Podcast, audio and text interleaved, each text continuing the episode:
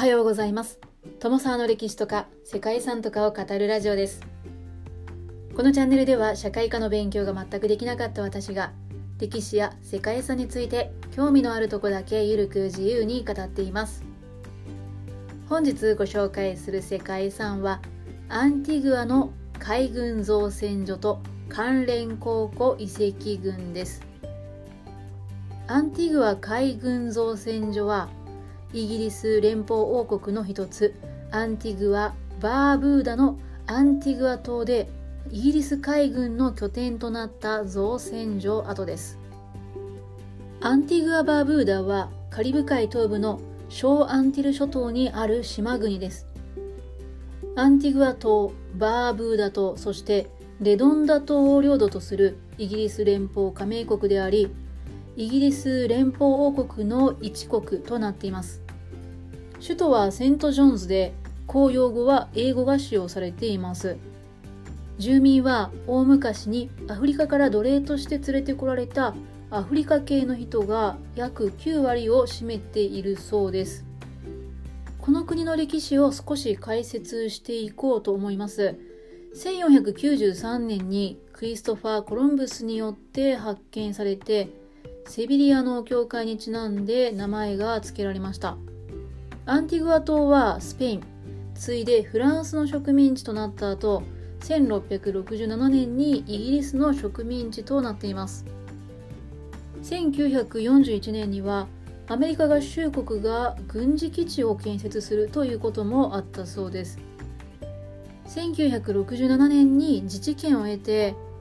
イギリス領の残留を望んでいたバーブダ島の分離派の反対もあったんですけれども1981年にイギリス連邦王国の一国として独立を果たしました。そんなアンティグア・バーブーダで世界遺産に登録されているのはイギリス海軍の拠点となった造船所と城壁で囲まれたジョージアン様式の海軍関連建造物群です。アンティグア・バーブーダ初の世界遺産として2016年に登録されています。ということで本日はかつてのイギリス海軍の拠点であった世界遺産アンティグアの海軍造船所と関連考古遺跡群をご紹介したいと思います。この番組はキャラクター辞典ワンタンは妖怪について知りたいパーソナリティ空飛ぶワンタンさんを応援しています。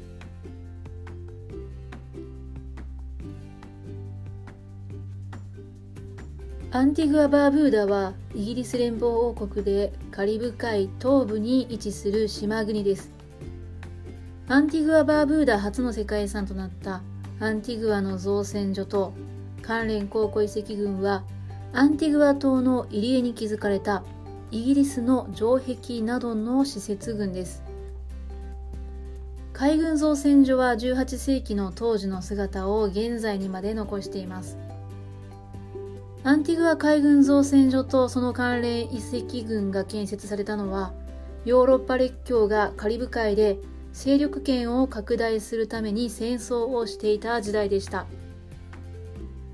この地域の自然の特性を利用して建設されていて施設全体としてはカリブ海の歴史の中でジョージ王朝時代の海軍施設の優れた霊障となっています。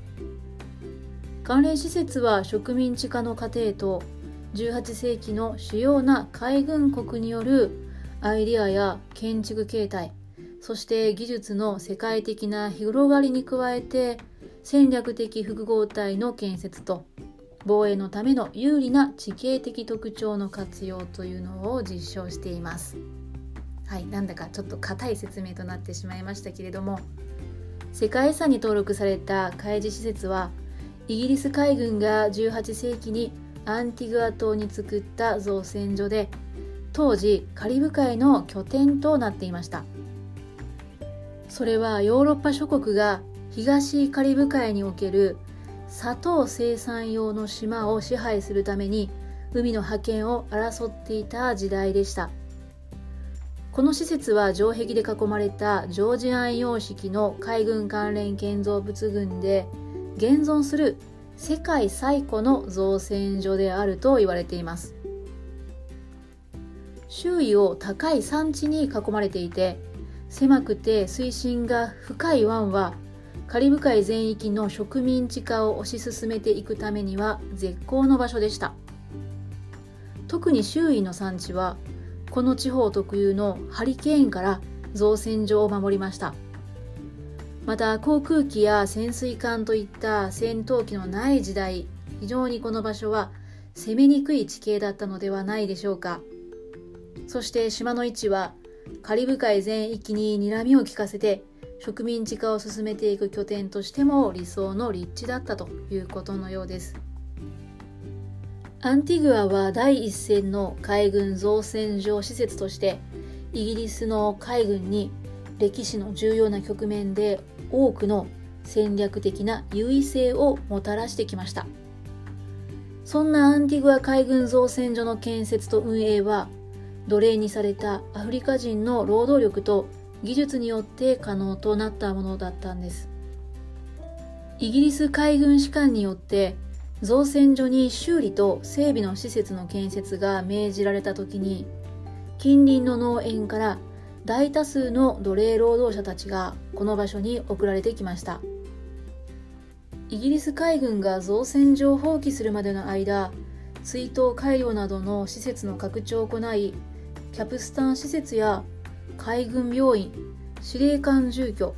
そして海軍役員や書記官の住居防衛所火事場木材医療品店などさまざまな施設が追加されていたそうです。彼らの貢献はこの施設の設立だけではなく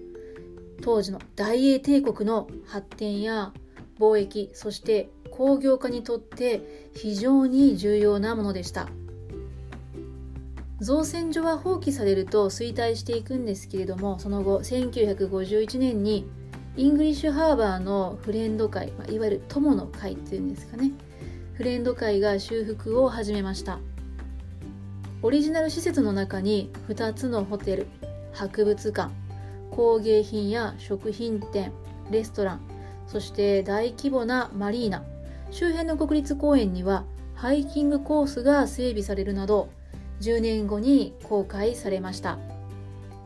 造船所の内部にはオフィスや商店もあって当時から営業を続けるパン屋さんもあるそうです。はい。ちょっと行ってみたいですよね。また住居として使われていたり現在も建物自体は現役で利用されています。そして世界的なセーリングやヨットイベントが行われる会場としても利用されることがあるそうです。アンティグア海軍造船所とその関連遺跡からはカリブ海地域やイギリス連邦の他の地域との間における建築や技術戦略的軍事目的のための自然地形の利用の発展を見ることができます。イギリス海軍の建物の原型がこの極端な気候に対応するためにどのように適応されたかを例外的に示していてカリブ海で学んだこういった建物の建設に関する教訓というのは